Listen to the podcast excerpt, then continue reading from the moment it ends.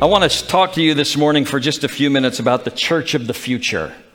In fact, it's going to be the theme of the day, both this morning and then in our meeting this evening when I get to share with you some specifics what I believe that God is doing. And as I do so, I certainly want to welcome those of you who are here today and also want to welcome those of you who are online. It gets, it's, it's difficult sometimes for us who are sitting in this room to recognize that we have an, another entire congregation that watches every week online. And some of them are from the area, some of them from the state. There's a number of different states that are represented every Sunday, and even some other countries. And so, for those of you that are watching online today, I want to welcome you and give a shout out to you, the congregation that, that has joined us. And I pray that you have had as much joy in worship wherever you are as we have had today.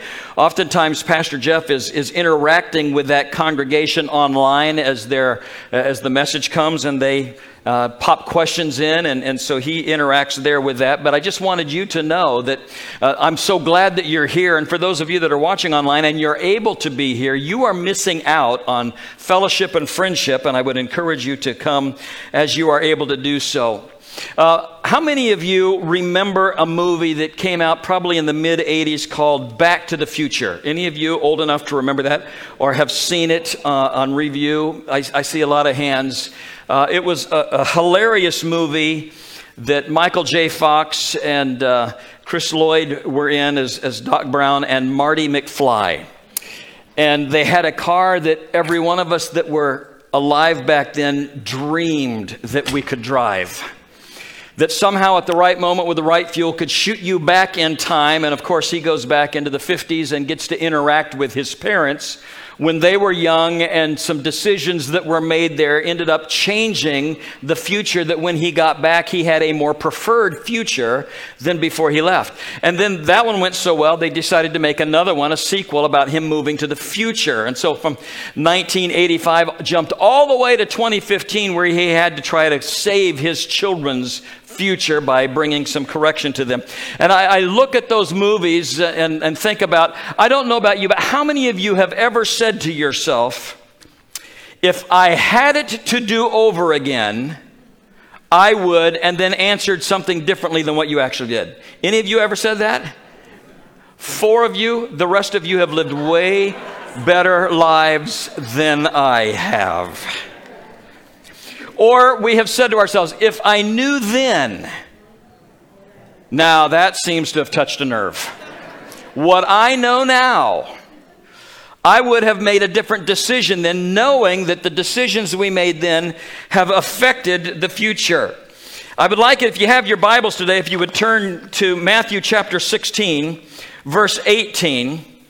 Uh, because I would like to share with you briefly over these next few moments about the future of the church, the church at large, and also the future of Grace Assembly. And as you are turning to that, I have had the responsibility uh, when I was serving in our network office to, to meet with churches and boards, and, and we have some of our officers here today that have to do this regularly, that are not in healthy places. In fact, many times uh, before a church closes, we have these meetings with them, and I can tell you that it seemed as if universally, within those meetings, the conversation would be as we look back at what decisions that were made or were not made that have contributed to the lack of life that the church is experiencing today, generally, it came down to one generation decided to make decisions that would benefit only them.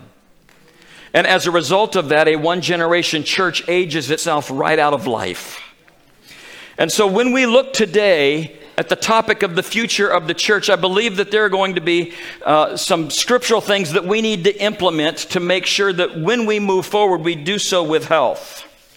In the words of Jesus in Matthew 16, 18, he says this, And I tell you, that you are Peter, and on this rock I will build my church, and the gates of Hades will not overcome it. Now, there's a lot of theological discussion about this particular statement that Jesus made as to what exactly is the rock that he is referring to here. Is it, is it Peter that he's talking to because Peter's name is Petros, which is rock? Or was he talking to the disciples as a group And kind of Peter was the leader of that particular group at that time, and, and so he was talking to the whole band? Or was Jesus referring to a statement that Peter had made just previous to this when Peter said, You are the Christ, the Son of the living God? And so was, was Jesus referring to that, saying, I am the rock upon which the church will be built? And I believe that the answer to that is yes. It's yes, that there is a, a portion of all of these things that add into that because we know that the church is built upon the foundation that Jesus had laid. We know that the church is made up of all of us who have had a confession of faith in Jesus Christ and we enter into the family of God. We know that the church's foundation is built upon the writings of the apostles and so we look to that authority. But what I don't want you to miss is this crucial part where it says, He will build His church, and the gates of hell will not prevail against it. Jesus is building His church. Father, I pray that over these next few moments, that you would give me clarity of thought, that you would wipe away every obstacle to every heart both here and online, to keep them from hearing what the Spirit has to say to them as an individual and to us as a church. And we pray this in Jesus' name. Amen. When Cindy and I were engaged back in college, we had the opportunity to take an engaged couples course. And part of that responsibility of that was that we were asked to write out a one year, three year, five year, and 15 year plan for what our life would look like. Now, I am a planner that fit right into the details of the way that I wanted my life to look. And so I can't tell you how disappointed I was when life blew up our plans. Has that happened to any of you before? I was thinking, Lord, I had this notarized so that you would follow the plan with me. In fact, today we've discovered in having conversations with college students and young adults that most of them today, if you ask them, What are you going to be doing in five years? What are you going to be doing in three years? The answer that you're going to get is a very educated, I have no idea. Because our world changes that rapidly. And the context of culture changes that rapidly.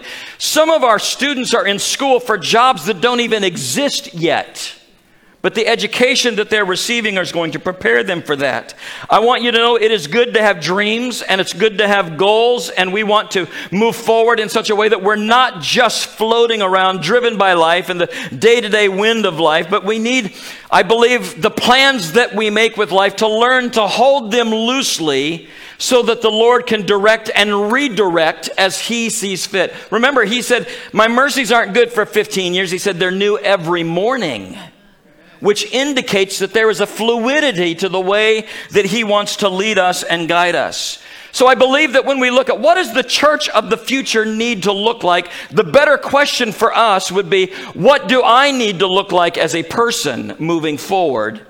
so that God can use me in the church that He wants to build. What kind of a person do I want to become? Because knowing what kind of a person I want to become will then inform the decisions I make today the habits that I either need to make or the habits that I need to break, and the choices that will directly shape who I will become five years from now.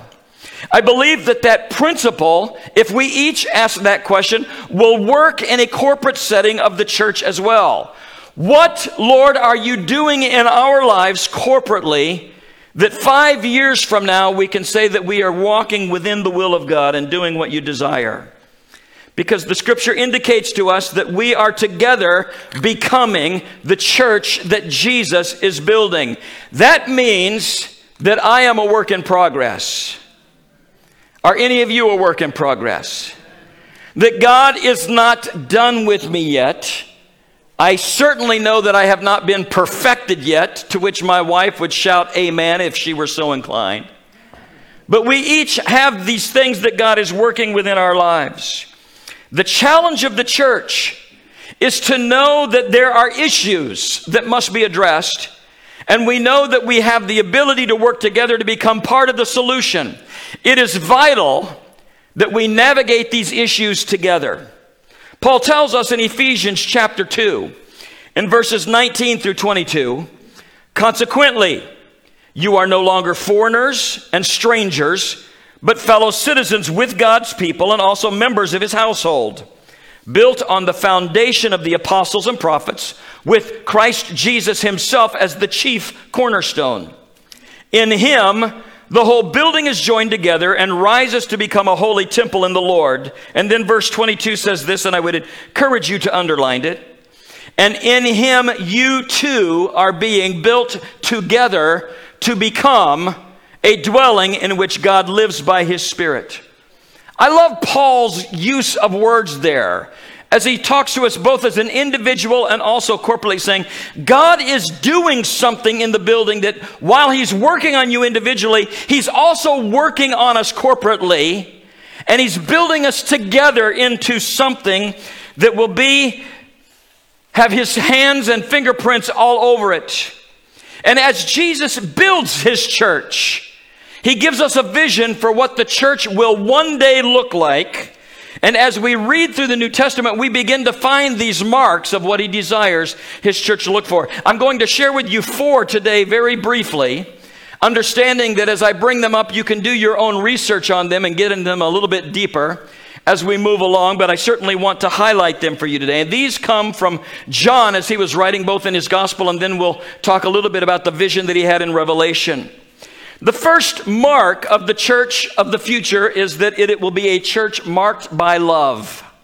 A church marked by love. In the 13th chapter of John, verses 34 through 35, it says, A new command I give you love one another. As I have loved you, so you must love one another. By this, everyone, repeat with me that word, everyone everyone will know that you are my disciples if you love one another. Now, I recognize that starting with this one is not a surprise because everything that Jesus talks about so much through the Bible deals with this aspect of love and teaching his listeners to love God and to love their neighbors. And then he goes on to define when we say, Well, God, who are our neighbors? He basically says, Everyone. Everyone is your neighbor. Everyone you see around you is defined as your neighbor. And then it almost would have been better if he had stopped there, but he didn't. He goes on to include then that we need to love our enemies. Why can't you make this easy on us? And just say, can we just love people that love us? Because we're really good at that. But he said, no, the mark of the church of the future as well as the mark of the church of today, is that we would love our enemies. Now, we recognize instantly that we can't do that on our own. I simply am not capable of that without the Holy Spirit living within me and activating something within me that is not in my nature. But when He indwells us, the activation of the Holy Spirit allows the work of God who lives within you to begin to leach out of you those nature, the nature of God which has been placed within you when you came to know Him. And through that, you can love your enemies. And it becomes a distinctive mark of the church that Jesus is building. Interesting enough, Francis Schaeffer, many of you are quite familiar with his writings, Christian author cultural apologist, he said something about this passage that is profound, and I, and I want to read it to you because it's had such an impact on my thinking.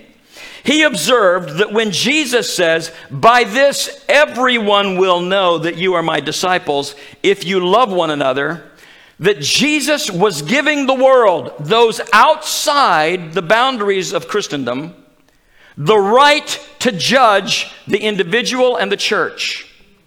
He is giving the world a criteria to evaluate whether or not we are truly followers of Jesus Christ. In fact, he says, by allowing the world to say, according to the scripture, that if we don't see love in your life different than the love that we have within our lives, then we don't have to pay attention to a single word you say because there will be nothing different about your love and ours. That is both profound and sobering. But Jesus emphasizes the command that the church of the future must be characterized by a love that is born of Jesus Christ living within us. It is the desire of his church and the vision of his church that the future must have a church that loves, that is uh, given a love that is divinely motivated. In fact, Jesus commands this so often that it is easy for us who are walking with Him to recognize that we need His presence and we need His help. That is why we worship the way we do. That is why we don't just come and sing songs, but there's an engagement with our spirit, with the Spirit of the Lord, because He activates in worship that which is living within us. And I do not want the Spirit of God living in me to be dormant because I won't worship. And so, as we worship, that is activated, that gives us the ability to love with a divine motivation. The second mark of the church of the future is it will be a church that is marked by unity. John 17, we see the high priestly prayer that Jesus is praying over his disciples while he is speaking to his Father. And in verse 11, he says, I will remain in the world no longer, but they are still in the world. And I'm coming to you, Holy Father. Protect them by the power of your name, the name you gave me, so that they would be one as we are one. And then in verses 20 through 21, he goes on to say, And my prayer is not for them alone. I pray also for those who will believe in me through their message, that all of them may be one.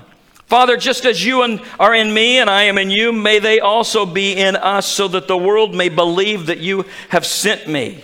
Now, this is one of those really cool times in the Bible where Jesus is praying a prayer that is about us sitting here this morning. Because we are the result of that message continuing on, and we are the result of being uh, given a, a witness and a testimony that we can follow. But he said, the church of the future is going to be marked by a unity. Now, for those of you that were here with us in December, I did an entire series uh, called Backstage at Christmas, where we were looking at the uniqueness of Jesus in his full divinity. He is eternal, and he became poured into flesh, humbled himself to become flesh, so that he could live among us, demonstrating the nature of the Father. And in that series, I talked about the aspect where Jesus is praying and he's saying, Lord, Father, I can't wait for our unity to be back the way it was before creation, before we created the world, before we created humanity. I want that unity back. And in this prayer, Jesus is saying, I want the unity of believers to be the same as the unity that you and I have had for eternity.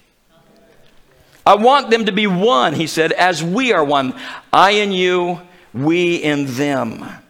The thing about unity, and particularly in the church that we have universally today, is that so many times differences have been made a point of division.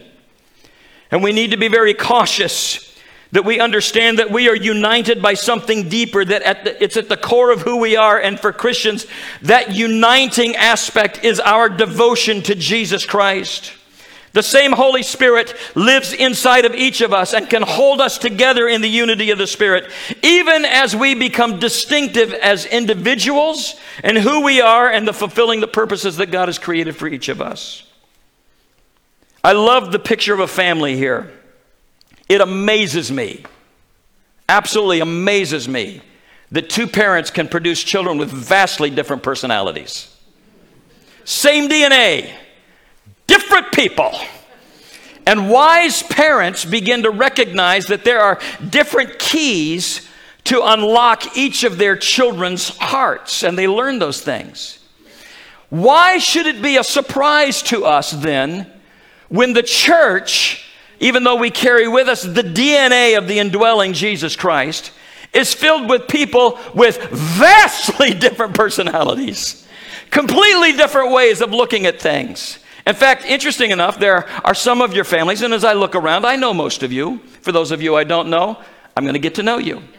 Some of your families, when there's a little stress in the household, you go to separate corners. And it gets really, really quiet because you have to deal with things in that quiet ways. There's another side to that coin. Some of your families are very verbal. In fact, words are really good for you when you feel frustrated, and, and your neighbors know that. They know when there may be just a bit of tension in the household because they ask their children to come inside and they close the doors. As a result of this, we recognize that families deal with issues in some different ways. There are disagreements and conversations that are needed. There are differences of, of, opinion that need to be expressed. Misunderstandings have to be dealt with. But unity and unity in the church works within the reality that we don't all think the same, nor will we all have the same uh, perspective. However, love is always present. Love is always present. Family members know that at the end of the day, your family has your back. At the end of the day, the family is going to be the ones that'll be there standing there supporting you. So, unity in the church, as it relates to what the future of the church looks like, indicates that it is a church that will begin to have to address wounds in each other's life, hurts within individuals, that we have to begin to address those things and help people come to healing. And we approach this with the love of God so that the unity of the church may be preserved, though we are all vastly different. God is building something together for His glory. In fact, a church is natural born enemies brought together in the bounds of Jesus Christ. I believe I heard Mark Freeman say that once, and I thought that was a powerful statement, and I probably misquoted it, but that was the idea. In the middle of all of this, God is building something. So unity requires action. Sometimes action is expressed through our ability to repent to one another. Sometimes the action is to stand in front of a brother or sister that you may have wounded, whether intentionally or not, and ask forgiveness for one another. Unity involves seeking the good of the other person for the glory of Jesus Christ. And unity must involve these actions if it is going to build the church that Jesus wants. The third mark of the church of the future is it will be a church, church that is marked by diversity. And here we move from John's gospel to the vision that John recorded in the book of Revelation. And I love this particular passage that's found in Revelation chapter 7, verses 9 and 10. John writing said, After this I looked, and there before me was a great multitude that nobody could count, from every nation, tribe, people, and language, standing before the throne and before the Lamb. And they were wearing white robes, and they were holding palm branches in their hand. And they cried out in a loud voice, Salvation belongs to our God who sits on the throne and to the Lamb. I don't know about you, but I can't read that passage without getting chills that run up and down my spine as I begin to think about what it will look like one second after my life on earth ends. What it will be look like for us to participate in the church of the future, in unity and diversity standing there together.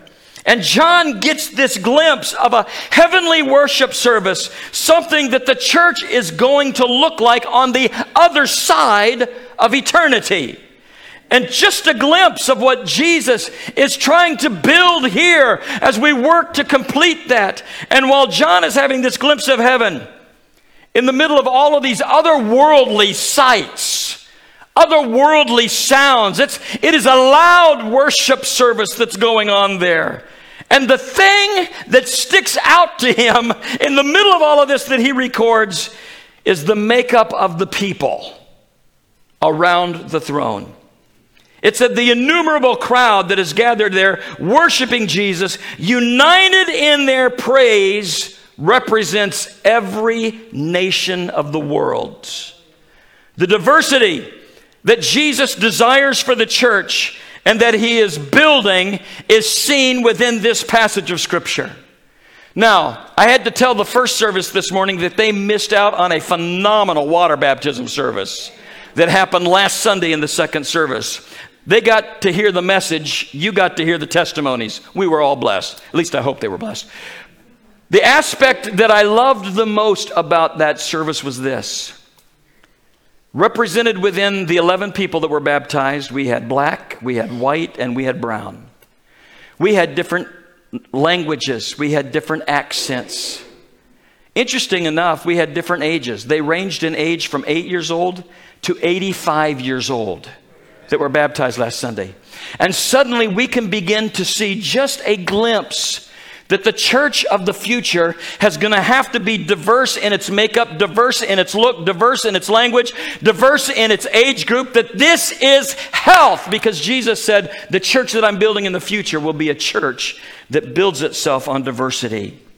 The reason that that is so needed is that we must be a church that welcomes people no matter what their background is, no matter what their socioeconomic status is, what their ethnicity is, if we're going to be the church that Jesus is building, then we need to reflect what heaven will look like while we are here on earth. That takes work, that takes effort, that takes understanding, and it will be worth it all if we will just follow through with that. And so, as we are a church that is marked by diversity, what we learn is how big God is. My God is bigger than the culture that I grew up in. My God is bigger than the culture that you grew up in. In fact, we discover the diversity of the nature of God in the cultures that surround us and in the expanding comfort level of our worship experience. How many of you have ever been on a missions trip someplace outside the United States? A lot of hands. There were a bunch of us that went to Haiti a number of years ago.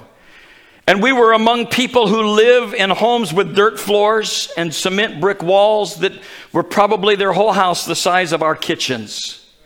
And yet, when we gathered together in those evenings to worship, we watched a people that seemed to have more joy of the Lord for what they had than we, who seemed to have so much more, have in our life. We stood back astounded as the diversity of God was displayed in the diversity of the way they worshiped. And everybody that goes on those trips always says this why can't we bring this back? Do you know it's all around us? We just need to be a church that welcomes the diversity. We've had people that have gone and, and you've ministered in Latin American countries. The Latins, the Latins are far more expressive in worship than many of us who grew up.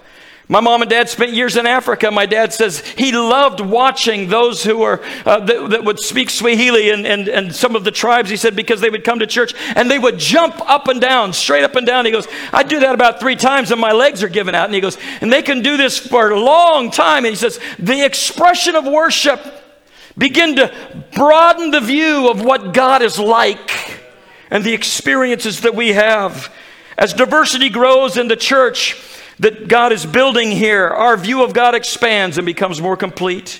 Our theology becomes more robust. Our worship becomes more expressive. Our body is more complete and function with different gifts so that all of us might be edified and encouraged in ways that we didn't even know we needed because we'd locked ourselves in one culture. The church of the future will be marked by diversity. And in John's vision, we also see, lastly, that the church the future is marked by holiness. Revelation 19, 7 and 8.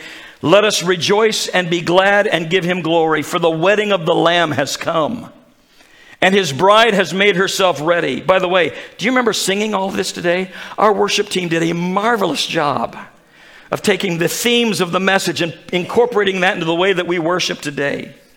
Fine linen, bright and clean, was given them, given her to wear. Fine linen stands for the righteous acts of God's holy people. We notice that this term bride is kind of just thrown in there, and if you don't have a, a, scriptural understanding of that, you can probably get a little bit better of an understanding. In Ephesians chapter 5, verses 25 and through 27, it says, Husbands, love your wives just as Christ loved the church. And so we make the connection there that the church is the bride. It goes on to say that he gave himself up for her to make her holy, cleansing her by the washing with water through the word and to present her to himself as a radiant church without stain or wrinkle or any other blemish, but holy and blameless. This captures the imagery that John is recording in the 19th chapter. And so the bride that Jesus takes is his church, and the holiness with which we approach him has been given to us as a gift of his grace, nothing that we can produce on our own. So here's what we need to know about holiness. Oftentimes, what we believe holiness looks like has been determined by who you grew up with or where you grew up. And I choose this morning not to run down a rabbit trail with this because I certainly could.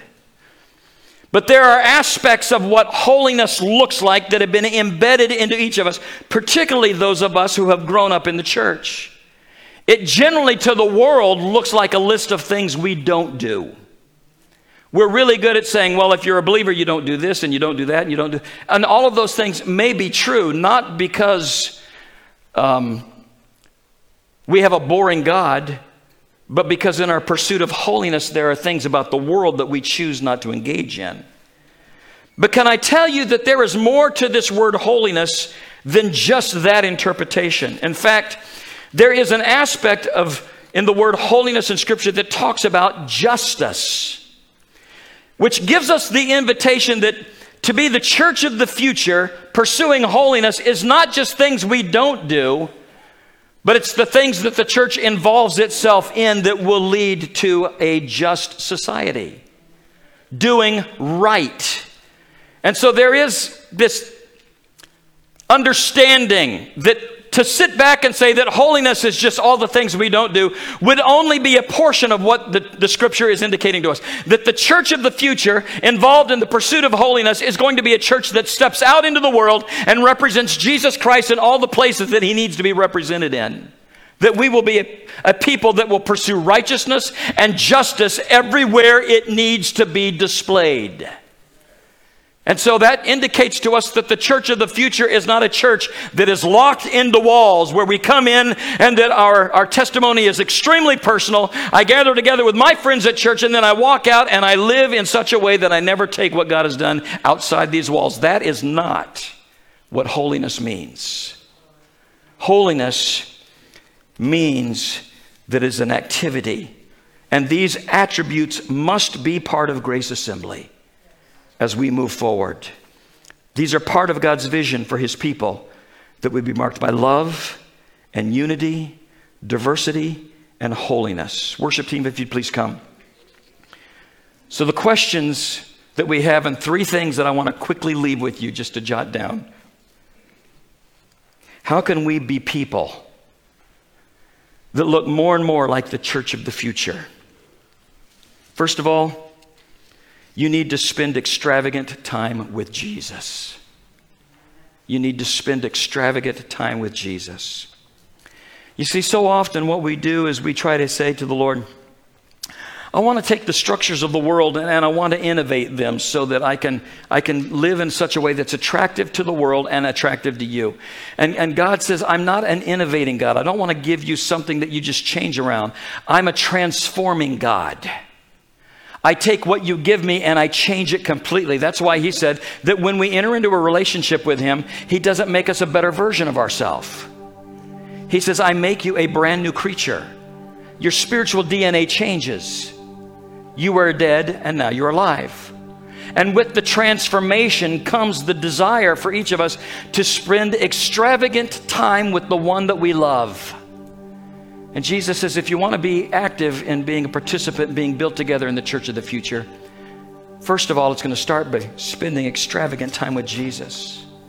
Second of all, be discerning about your discipleship. Everything that we engage with, every person that we engage with, the media that we listen to, the entertainment that we watch, all of it has a forming effect on our lives. We are influenced by those things, therefore, we are discipled by those things. So be intentional about what molds your thought process and ask the question everywhere you go and with whatever you engage with what is discipling me? What is affecting the way that I think? And then, Lord Jesus, would you filter those things through your heart for me so that I can dispose of those things which are not helpful and engage in those things that are permitted that you're leading me to. And then, lastly, Grace Assembly, let love drive us.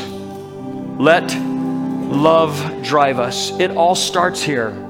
It starts with love and it finishes with love.